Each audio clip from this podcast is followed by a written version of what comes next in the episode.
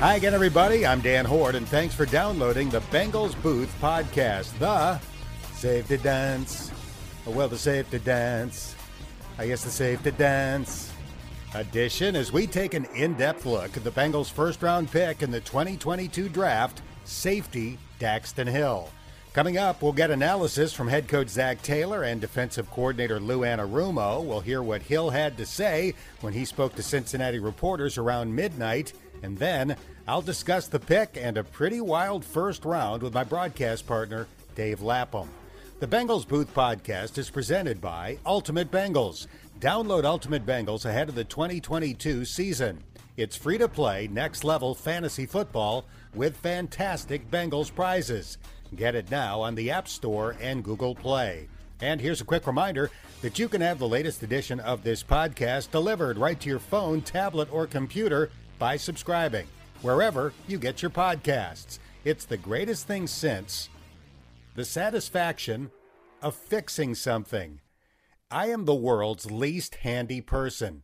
Aside from changing the occasional light bulb and filling my gas tank, I'm pretty worthless. But I'm trying to be more of a do it yourself kind of guy, and recently I took care of a home project involving a water pump and multiple hoses, and I didn't ruin anything. So, look out, Lowe's and Home Depot. Handyman Dan will be roaming the aisles soon. Now, let's get to the first night of the draft. Here's what Dane Brugler, the draft guru for The Athletic, recently wrote about Daxton Hill.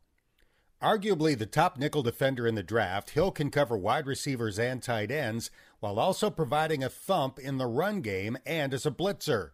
Although he has the size of a cornerback, he should test off the charts and plays with the toughness of a safety.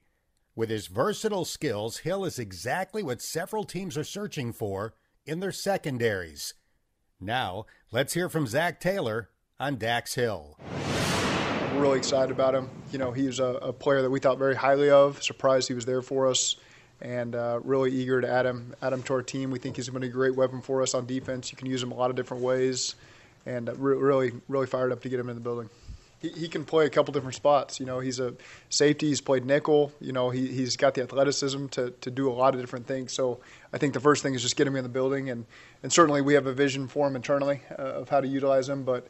Uh, I think he could just be a tremendous asset for us on defense. Hill ran a 4.3840 at the combine and also had elite scores in the agility drills. Here's defensive coordinator Lou Anarumo yeah, I think his measurables are great. You know, you look at what he ran and and uh, all the, the, all those different things. That you know, we we're going to chase around two of the uh, toughest quarterbacks uh, in the league this year four times. You know, and the more speed we have on the field, the better we'll be.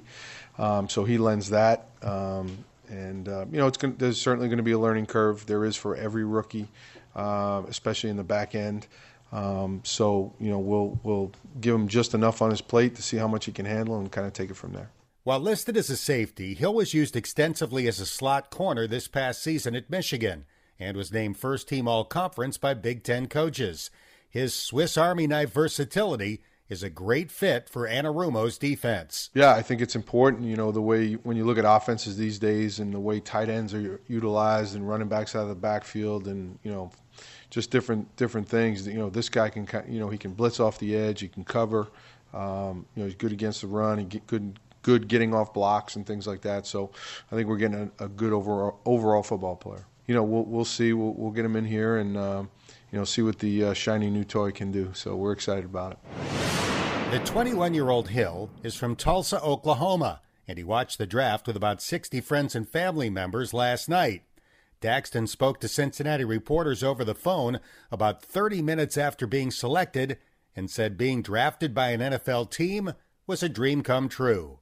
Oh yeah, for sure. I mean, definitely last few years. I mean, just growing up, kind of watching football, and now, you know, throughout my college career, knowing that I had an opportunity to go to the field, you know, it's you know a great experience to you know actually see it come to fruition, and you know me having the opportunity, you know, to play at, at the next level. So for sure. The Bengals first met with Hill at the NFL scouting combine and in the weeks that followed showed plenty of interest. Um, I had a good feeling, you know, with some of the coaches. I had a informal and then formal, like you said, at the combine, and then um, throughout April. Had a few Zoom calls with them, so not too much like communication, but uh, you know a little bit communication. And then today, also talked with them before the draft, saying you know hopefully we can you know um, get you if you're still available. So that's what they did, and and I'm glad, you know, I'm glad that they chose him. As for his role, does he see himself as a safety or a slot corner? I mean, I came in at safety, so uh, I feel like you know, safety. That's where I started at, and then you know, this this year having that that slot corner role,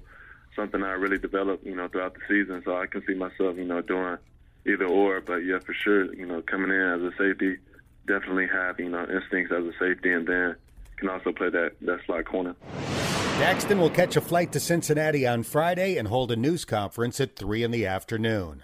The Bengals Booth podcast is presented by Ultimate Bengals, the free to play fantasy football game.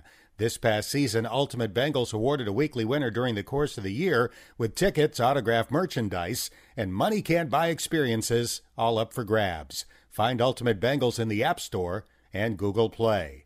Now, time to recap round one with Dave Lapham. Lap, most of the draft gurus seem to think the Bengals are going to take a cornerback in round one. They took somebody in the secondary, but he is primarily a safety who played a lot of slot corner. Daxton Hill from Michigan. What's your reaction? Yeah, and I think, you know, they think that he might be able to play outside as well. They're going to take a look. He's got the speed to do it. Does he have the fluidity and the, you know, flip the hips and, and be able to run with guys and uh, track the ball down the football field? And, and uh, but he, he gives them – a lot of position versatility. He's almost positionless as such. Uh, and, and Lou Anarumo loves that. I mean, that uh, Lou Anarumo with, with the versatility in the personnel that he had without has, having to substitute played havoc with Patrick Mahomes and others, uh, particularly in Mahomes in the second half of that playoff game. He didn't know what he was looking at, uh, and a lot of it was a three safety package. So um, and, and, the third safety was covering tight ends. He can do that as well. Um, he can blitz. Off the, he can play slot corner and, and come off the slot uh, like like Hilton's done so well for the Bengals. He can do that for him. He's got the range and the speed to be able to play, you know, deep middle uh, in the at, at the safety position. He could be a spy if Lou Anarumo decided, you know, with these quarterbacks we're playing, Lamar Jackson, Watson, and these mobile quarterbacks you know, sometimes you spy at the linebacker or safety level. He could provide that. I mean, there's a lot of things you can do with a guy like this, and uh, so I think that that was the reason that they said, you know, this guy's a Swiss Army knife. This is a big tool in the toolbox that we can do a lot of things with, and when you can change your defensive look dramatically by not even having to substitute because of that player versatility in today's NFL, you got something cooking, and. Um, you know, they feel like they can address the true corner position later in the draft because they I don't think they expected this guy to be there. And honestly, I don't think he expected to be there either. Daxton Hill is six feet tall, 191 pounds. He ran a 4.3840, so he's got great speed. Uh, had elite scores in the shuttle and the three cone agility drills. Apparently, not the strongest guy in the world, but guys that are run four three eight forties generally aren't uh, you know tremendous weightlifters. Where do you see him being used right away? Do you see him getting a lot of snaps or somebody who is you know going to get a little taste of it as a rookie and eventually play a major role? I think it depends on what else they do in the draft at the corner position. Because I think if he's their best guy as a third safety, that he gives them – more ability, more versatility um, as as a third safety that can play slot corner. He could play a ton. You know, if if they draft a corner in the in the second round or third round or whatever that uh, proves that he's a hell of a player, you know, you can he may not have as many snaps and as many packages. And that would be a great problem to have. You know, I mean, to to be able to have numbers back there that you could utilize, and you can utilize differently with those numbers because of the versatility that Dax Hill provides. I think is a is a big big plus for Lou Anarumo, who, you know, that's where that's his football bones is on the back end. I mean, that's his his uh, his his football history. It's his football genetics. So I think he's excited about you know having Dax Hill come in here and take a look at what he can do physically and and uh, you know go, back to the defensive coordinator laboratory and uh, pull out the beacons and the and the test tubes and, and put some things together involving Dax Hill. So um, he's a talent. There's there's no question about it. And I mean when you when you talk about uh, you know the killer bees, Bates and Bell, and this kid at safety. Uh, you know, I don't know. I don't know how many trios are much better than that across the National Football League. That that's pretty good, pretty good group right there. Jessie Bates will obviously play on the franchise tag unless they work out an extension before July 31st. Vonn Bell's going into the final year of his three year deal. How big of a factor were those contracts in drafting Daxton Hill? I think in today's NFL, you, you know, you always have to be ready to uh, to move move accordingly, depending on these type of situations, salary cap issues. Am I going to be able to sign these guys? Where am I with with the cap? What do I have coming up? Um, so it's it's always you, you always have to be ready and nimble to you know not cripple yourself at a position group. Um, and, and depth is never a problem, particularly a guy like this. That you know, to me, I'm not sure I call him a safety or a corner. I call him a defensive back. Mm.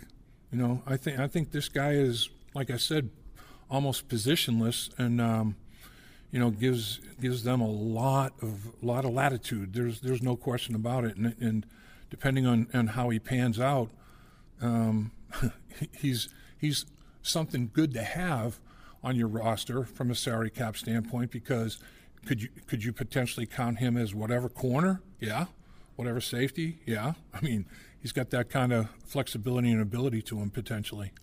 Three picks before the Bengals, the Packers selected defensive tackle Devonte Wyatt out of Georgia. One pick before the Bengals, the Chiefs selected defensive end George Karlaftis of Purdue. If either of those two guys was on the board, do you think the Bengals would have selected them instead? You know, prob- possibly. I think I would have. Um, Johnson was there pretty late. I mean, those guys, Wyatt, a three technique, you're down a man in the in the defensive tackle three technique position. If Wyatt's there, you got to give that serious consideration. If Johnson's there as an edge guy and Karlaftis, and they both were into the late 20s, mm-hmm. I mean, it was like the draft pretty much, once you got to like, there were five picks, I counted at least five guys that I would have been okay with, you know, including Booth.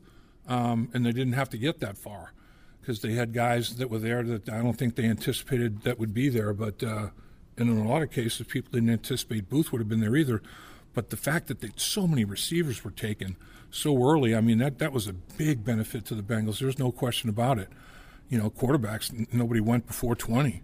So, but I mean, there was a run on on on uh, on, on defensive uh, uh, defensive ends in the beginning. There were five defensive players taking three edge guys, two corners with the first five picks, and I thought, oh boy, you know, and then all the offensive players started going. Offensive tackles went, a center went, two interior linemen went. I'm thinking, oh, okay, now we're cooking. We got a bunch of receivers and a bunch of offensive linemen went. There's going to be some defensive players for the Bengals at the back end. And as it all unfolded, there they were. You know, a handful of them sitting right there at the end of the first round where they could just kind of patiently, uh, you know, be disciplined and be patient and see what uh, see what was going to be left. What did you think of the Ravens getting Tyler Linderbaum with the 25th pick? Yeah, I mean, I think uh, that's where a lot of people had him, you know, in the 20s. I, I think Lin- Linderbaum is a is an outstanding football player. I think he's as good a finisher uh, as a blocker, tenacious. Uh, you know, he just uh, great, tremendous motor, great motor. Good um, fit for Baltimore with the running game.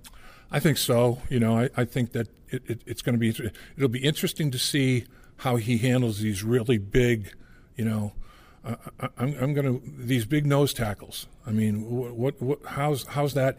That's the that's the concern with him is he's undersized. You know, 293 pounds with short arms, but he was a wrestler and he knows leverage and he sinks his hips. He plays with a low pad level. You know, he anchors pretty well at the collegiate level. Will he be? Will DJ Reader handle this kid? Now, DJ Reader is going to have to bring his lunch pail because th- this kid will not quit. He will play from snap to whistle, every single snap. He's not going to quit. Uh, it'll be it'll be interesting. There's going to be some uh, some big interior defensive linemen just in this division. That, that it's going to be a challenge uh, for for this young man. But uh, you know, I I do believe that uh, when you watch his college tape, there's no doubt that he definitely deserved to be a first round draft pick. You mentioned the run on wide receivers between picks 8 and 12. There were four wide receivers selected, including three that were together at Ohio State at one point.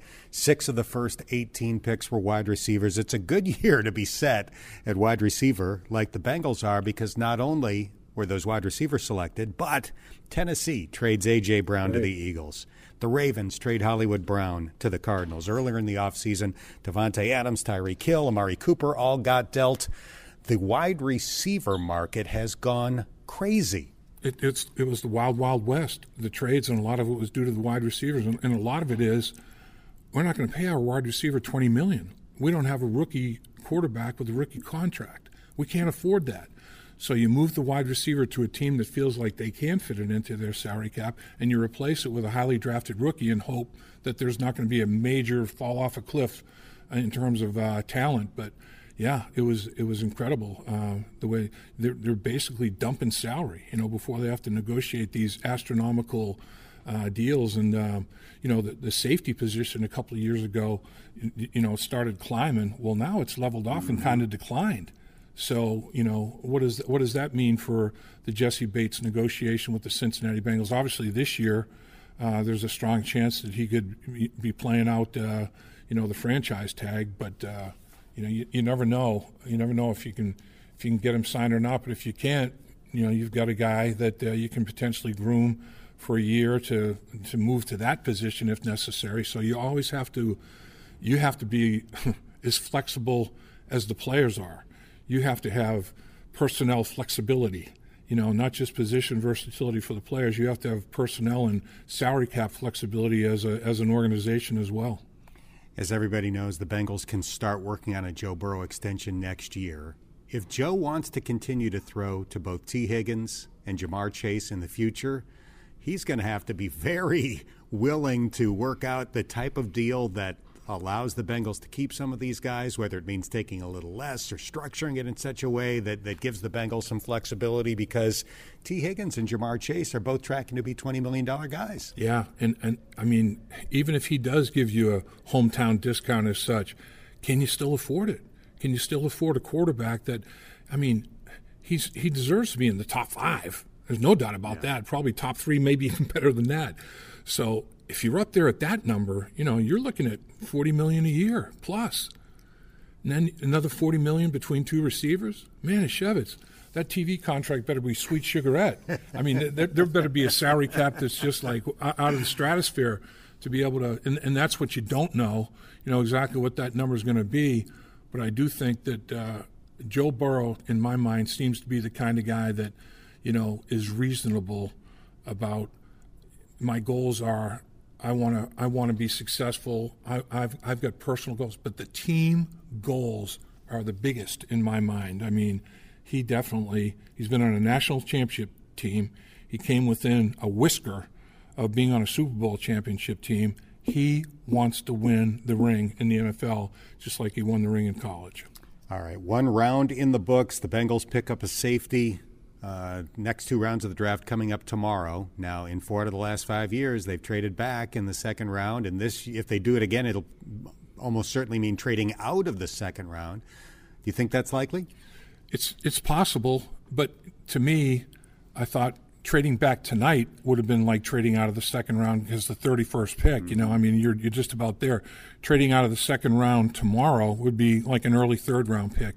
I think a little bit different dynamic. The players would be more picked over at that particular point in time. But with that said, if they're picked over and you only have one or two left that you really, you know, think you your needs are different than the Bengals and you're targeting these, it could happen. There's uh, there's no question about it. But um, you know, I, I think the Bengals feel like there's going to be you know good players.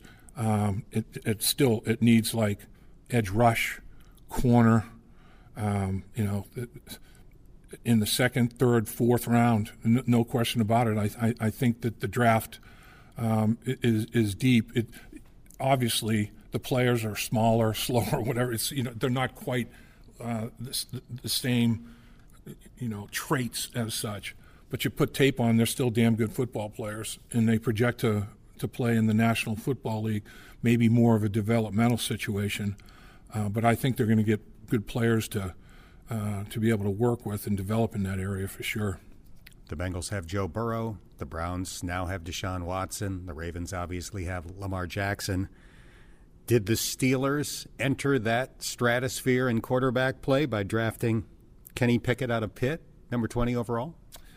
You know, I mean, I think they've got uh, they've got a big wild card at the quarterback position. You have a guy that came out of the out of the uh, college draft as the second pick in the draft, Mitchell Trubisky. Yeah, and, and traded up to do it. Mm-hmm. I mean, he was highly regarded, um, and, and, he he's got some physical attributes now.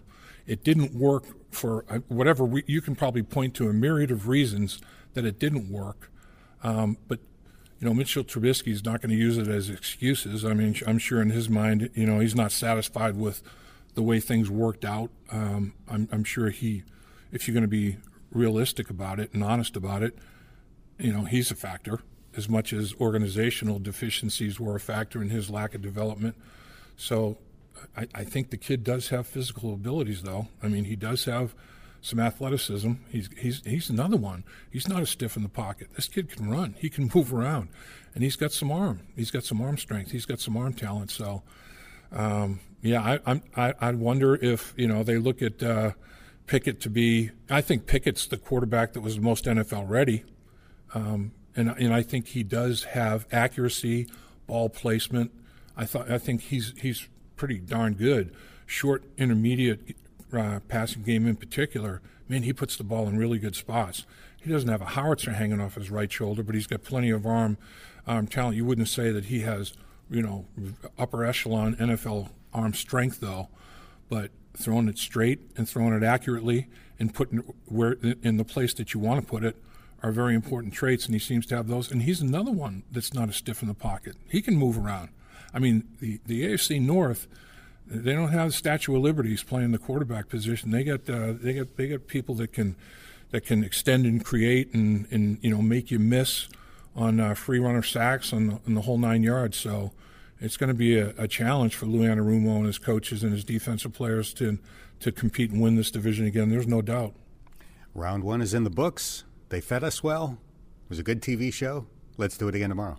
Let's do it again. Let's do it again. Second and third round tomorrow man, the NFL draft has become a spectacle.